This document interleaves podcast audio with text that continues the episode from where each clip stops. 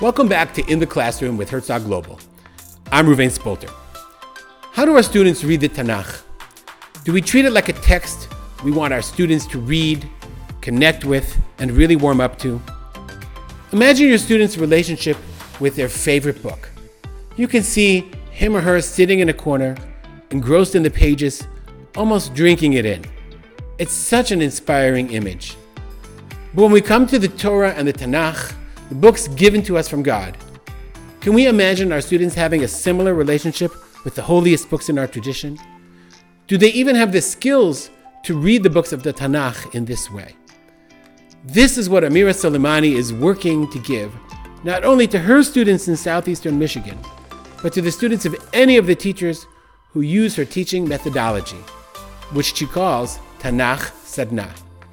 In this methodology, a teacher emphasizes content, skill, and meaning making, bringing best practices from the world of education into the elementary school Tanakh classroom.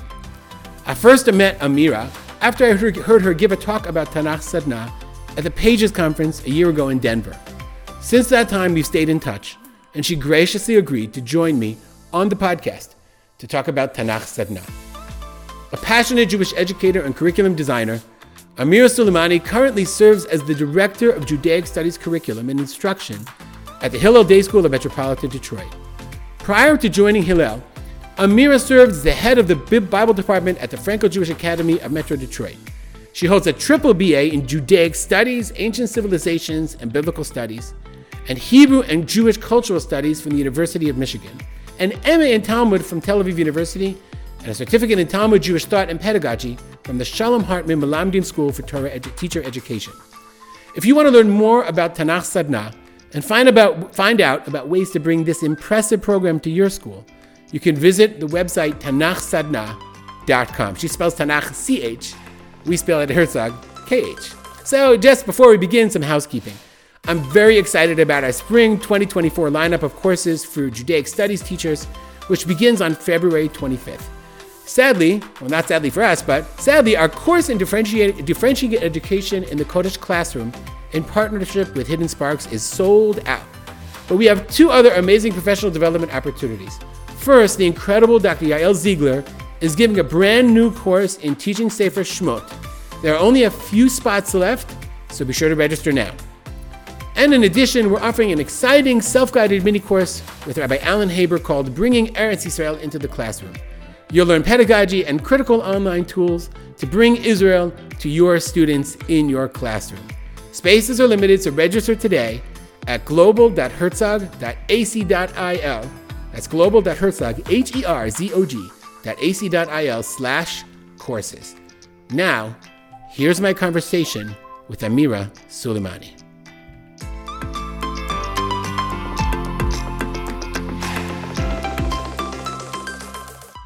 Amira Soleimani, welcome to In the Classroom with Herzog Global. Thank you for joining us. Thank you so much for having me. I'm very grateful. Okay, I'm talking to you. I'm here in Israel. You're in Michigan, yep. in southeastern Michigan. So, what the first thing we'd like to ask, you know, as we all know, the war is rages on here in Israel, and it's all encompassing here. How does it meeting you and your students? Uh, your school is a, I would, it's K through eight, correct?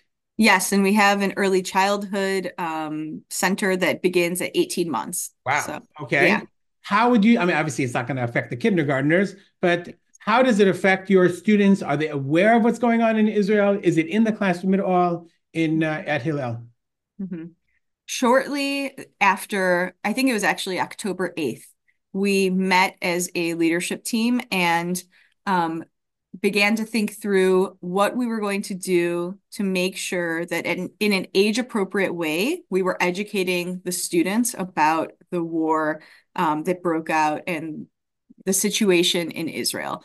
Um, you know, we worked with our social work team and the educational team, and we had this great vision of how we would make sure our students were both in the know and protected from knowledge that may be too much for them. And then we got to school that week and you know lo and behold we have israeli students mm. so actually everything we had planned for you know it's a total toss up you have second graders that are well aware of the hostages because you know half the second grade class that they're in is Israeli or someone lost a family extended family member in Israel and had to travel with their parents to Israel and then you have the fourth grade where it's not clear um, if they know about the hostages in an age appropriate way everyone knows that Israel's at war that we say, you know, the prayer for the state of Israel multiple times a day. Mm-hmm. We have Israel everywhere in the building right now. We've done fundraisers, um, really putting our hearts and our minds with a deep kavanah towards uh, our homeland. Hmm. So, did you find? I mean, have you found it to be too much for some students? Because you're you're talking about elementary school children, or they they just go about their day and it's kind of they're just aware of it we prepared for it to be too much and we made sure that again our social workers were in place our teachers knew to let the students lead in the middle school with questions you know in certain grades um, and i don't what's fascinating is i i don't think it's been too much the hmm. only area we've been concerned we've taken in or for a period we took in a number maybe 20 25 israeli students yeah, i was going to ask you i heard we heard yeah. here that a bunch of people from israel sort of were stuck or whatever and enrolled their kids in Jewish day schools. Yes. So, so we took 20 to 25. That's fascinating. 20 to 25. Are they still there or they went they came back or they left or whatever? A handful are still here. Mm-hmm. Um most have gone back. It was a beautiful experience for our school community. Our mm. teachers rose to the occasions. It was a lot of logistical work and then, you know, getting everyone acclimated. We had general studies teachers on Duolingo, Um, yeah. I mean, and it was the greatest honor that our this is this is the core of a mission of a Jewish day school. This is what Klal Yisrael is. Um, and so, you know, at no point did I feel like we saw students who felt it was too much. It was more everyone opening their hearts and rising to the occasion. Wow. Okay. And the parent body, just briefly, uh, obviously the parents want their kids to know. Did you have any sort of? I assume you were communicating with the parents all the time. Yes. Is there anything unique that you thought that you know that you'd want other schools or teachers to be aware of that you did, or that you wish you had done in that area? The parent body quickly expressed a lot of thirst for community and we're a very community oriented school. We consider ourselves a you know the hillel family. Mm-hmm. um, and we put out a number of opportunities for parent programming and it's actually been eye-opening to see the number of parents that we might perceive to be disinterested in jewish learning or israel or the intersection obviously of the two. Um, and there's a tremendous want and desire. So our parents have also been very supportive. That's so fascinating. It's really it is really interesting that your community, the Hillel community, might represent a unique place where mm-hmm. that other institutions don't have, have the opportunity to reach parents or families mm-hmm. you know, in the place mm-hmm. that you do. Yeah. And I'll also say that eh, you know, the suburbs of Detroit, Michigan were pretty um homogeneous. Uh, sorry, let me restart that one. Mm-hmm. Um, well, for those who are listening who don't know, uh, you know, Detroit, oh. Michigan is is known for having a quite a large uh, Arab population. yes. Correct? Right. That is accurate. We have um, at one point it was the largest Arab population outside of the Middle East. I don't know if that's still true. Um, right. but you know, our, our parent we have the we're not a very um, politically diverse community. So we re- we have representation from all s- realms of the left and the right, but for mm. the most part, we tend to be, um, you know, sort of one outlook of tremendous support to Israel, and I'm sure that that's been a, an asset to this whole process. Uh-huh. Okay, I understand what you mean. Um, um, let's move into the classroom because one of the reasons I reached out to you is because when I met you. Um, I met you uh, uh, at the Prizmah conference. We met, it was a year ago. I don't know, it was like less than a year ago. Um, mm-hmm. And um, and you, I met you because you presented this unbelievable program that you've implemented in Hillel called Tanakh Sadna. And uh, yeah. I want you to, to sort of give give you the opportunity to share Tanakh Sadna with our listeners and to just explain what it is and why you're doing it and how it's going. You know, and and if some schools are listening or teachers are listening and saying, "Whoa, I could use that," and obviously you'll you know get them interested. What is what? Why did you do it? What are you doing? And uh, how do you do it in ten minutes? awesome. Well, thank you for giving me the opportunity to speak about the Tanakh Sadna. Um, I am a Torah teacher through and through. And, uh, you know, I, I think that like many other Torah teachers in North America, I experimented with how to um, weave together content and skill and meaning making. And I, I struggled with it for a long time. Um, and then one day I was talking with a general studies principal at Hillel Day School, and she said to me, "Well, have you heard of you know some of the best practices uh, using the workshop model as you teach?" And I said, "What's the workshop model?" And she said, "Well, you know, when when a student reads, like they pick up the book, they find the book level that's just right for them. They go and they get comfy, and it's the warmest process." And I was sort of overcome by the fact that you know the i had this realization that the way that i read my favorite books it didn't feel like the same way that i read the tanakh it felt too distant and i felt i started to um, recognize that we treat the tanakh often like anything but um, you know the text that we want to read and get into and have those warm and fuzzy feelings around this is our divine gift from god mm-hmm. um, so I started to look into some of the best practices out there in general studies for reading and contemplated ways to bring that into Torah study. And at the same time, as I brought those into the lessons, I amplified the skills piece, um, which feels a little bit maybe oppositional.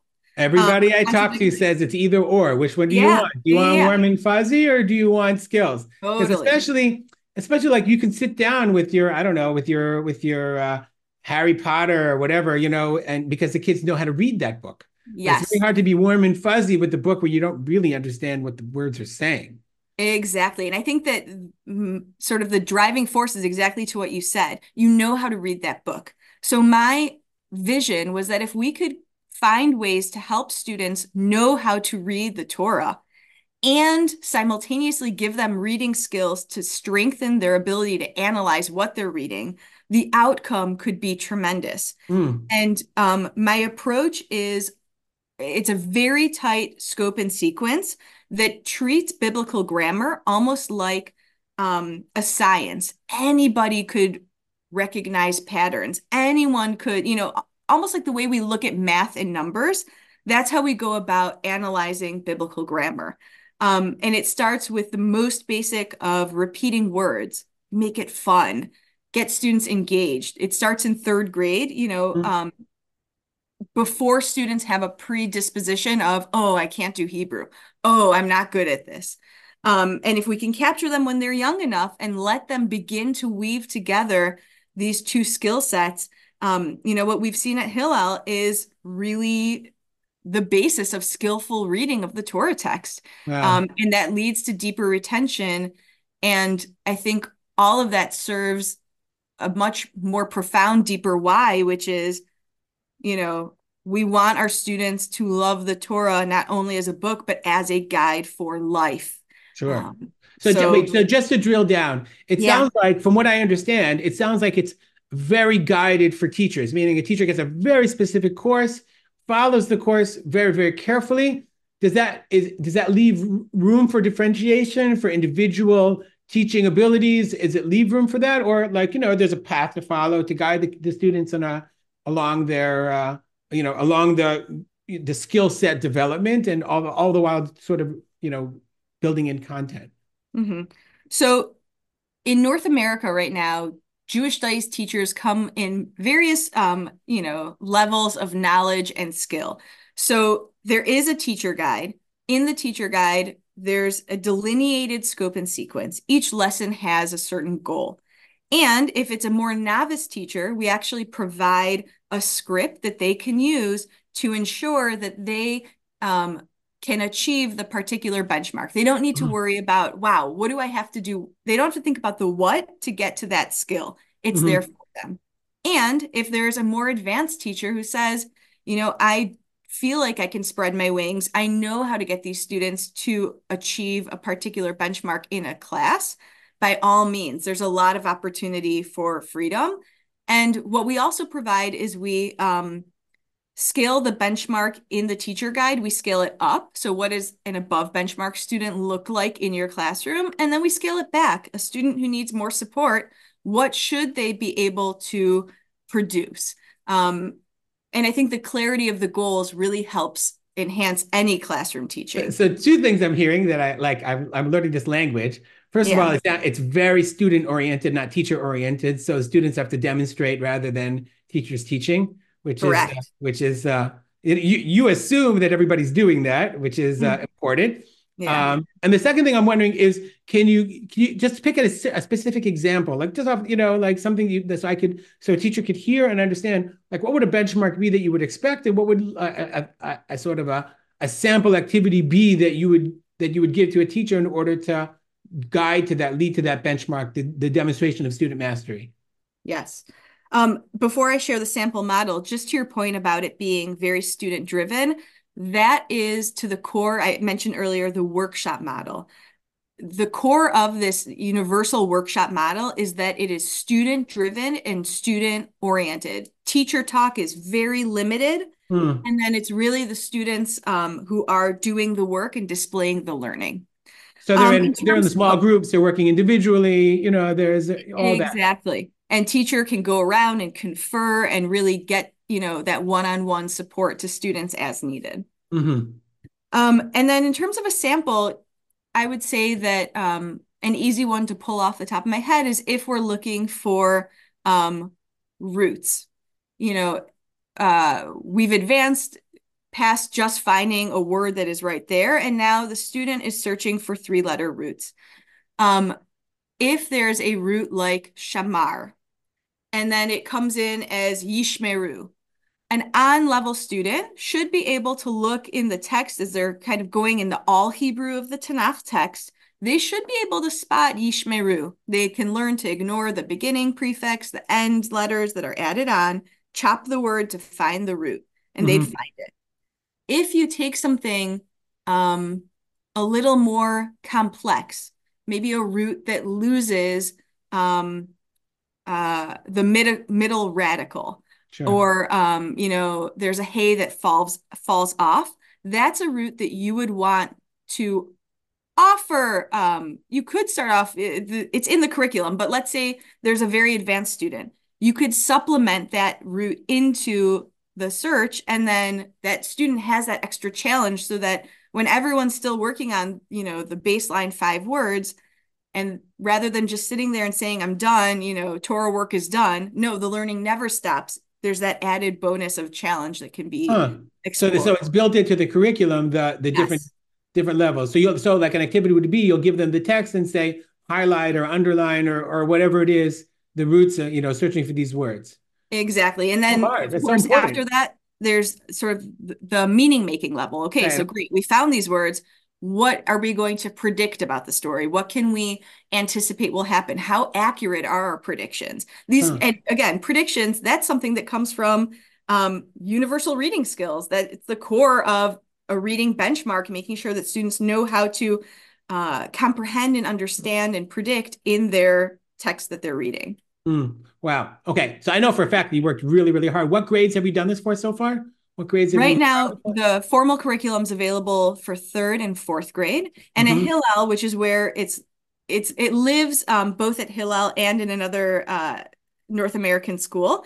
Hmm. And at Hillel, we're working to make sure that as our students graduate the third, you know, the first class of third and fourth graders, and they move vertically upward, that the fifth grade curriculum, you know, is aligned to where they are at right now. So are you going to do it also for five and six, or that's yes, really yeah, yeah. The vision is to continue to grow it with each year. Wow, mm-hmm. I, I, think it, I'm a skills guy. I think it's amazing. I really do. Thank I think you. it's amazing, and so I give you all the credit in the world. And I know probably like less than you how hard it is to to really get yourself entrenched and to get other people interested while you're doing your actual job. Have you had interest from other schools? Have you have you started to get bites from other schools or not yet? Yes. Um we're very blessed. I feel very blessed. Um, there is a network of schools in North America that has uh, purchased it for this year and they have implemented it. And what's nice is it's it's cool to watch another school modify, um, you know, the curriculum, sort of tweak it to fit their needs, their mission. It's nice to see that it can live in another space, um, and you know, have you have someone to train. Meaning, because from the work yes. that I do at Herzog, like I know that you can, you can give all the, the best teacher in the world the best curriculum in the world, but unless you unless you train them, unless you you know you, you teach them 100%. the essence of the curriculum, you know, yeah. it's, it's really not going to be what you want it to be or what they want it to be. One hundred percent. So I'm working with um, a veteran teacher coach Laura Pasick, and mm-hmm. she is um, my partner in crime on this project. She was actually my first teacher at Hillel of the curriculum, and okay. um, now she is taking her wisdom and lived experience with it and helping others. Okay, great. Amira, if they want, people want to know, if teachers want to know more about Tanakh Sadna, how would they find it? And how would they find you? So we have a website. It's www.tanakh with a C, sadna, S-A-D-N-A dot com. Okay. Um, you can, you know, fill out a form of curiosity inquiry on there, or you can find me at Hillel with my email, a Soleimani at hillelday.org. Uh, Soleimani, S O A S O L E I M A N I. Soleimani. You got it. That's great. Awesome. Uh, you know, it's interesting, so interesting because at Herzog, I'll just give a little log rolling plug. We're developing a exactly the opposite curriculum, mm. which we're, we're calling it like the Tanakh. It's a it's a pedagogy that we're developing called the Tanakh is our story and it sort of meshes with what you're talking about. Like I see you smile, yeah. like listeners can't see you smile, but right yeah. away, that giving teachers pedagogical tools to allow them and help them connect their students to the story that they're learning where they are. Meaning, mm-hmm. it's not just it, it, I can we we developed a, a, a, mini curriculum for the first uh, few prakim of Shemot, the story of Yetziat Mitzrayim. But more than that, meaning any like the beauty of like you know the beauty of learning Tanakh is that the stories are eternal and they're they're they're our story. They're the connection not only to us as a Jewish people, but mm-hmm. the values and the lessons inherent in them have should must have meaning for our kids. So hundred percent. I think I think yeah. So we're developing a whole like a curriculum, an online course in how do you pull it apart? What are some elements that I like? You know, it's a triangle of myself as a, as a teacher, mm-hmm. my students, and the text. Mm-hmm Yep. trying to find the the the point in you know that that merges between all these three in this year at this time. Meaning now we're dealing with a war. So if yeah. I'm teaching Abraham this year, yeah. I might find different meaning than I'm going to teach in another year with another group of kids. 100%. 100%. Um, it's so funny. In my notes for this podcast, I have written down just how Rabbi Sacks, you know, would often talk about a nation of storytellers mm. and the power of our people coming from you know being having our ultimate story and also looking at young students and knowing that their ability to connect into the jewish people is is very much um i think you know intrinsically connected to their ability to know their story and the best blessing however a student gets it the best blessing a kid can have is their jewish story 100% like we yeah. it's so interesting because you know, we talk about the war and the kids at Hillel are blessed to be connected. And one of the things that the Jewish people is struggling with, and especially mm-hmm. in the United States, you have an incredibly important challenge, you know, is is the the war sort of raised this idea of Jewish identity and mm-hmm. what is it mm-hmm. that I'm fighting for? Mm-hmm. But if our children and then they become adults are not aware of our history, but even more than not just mm-hmm. the idea of the history, our our tradition, our Masora, our our mm-hmm. our story, mm-hmm. then they're not going to know what they're fighting for, and and and. Yeah. And yeah. Th- then they won't fight on behalf of their people. That's that's the honest truth. I mean, it's it's so true, and we have such a responsibility. The war has forced. I feel this way. I I feel a responsibility. The war has forced us to hold a mirror onto the the curriculum and the education and our mission and our values to make sure that what we are doing when a student is five, six, seven, eight, all the way through, you know, their teens, it is building the foundation for the language that they need to hold on to as a compass in life toward the Jewish people and directing them toward Israel. Wow, I, really, um, I find these conversations so inspiring. I really like. I really do. Yeah, really. Same, same.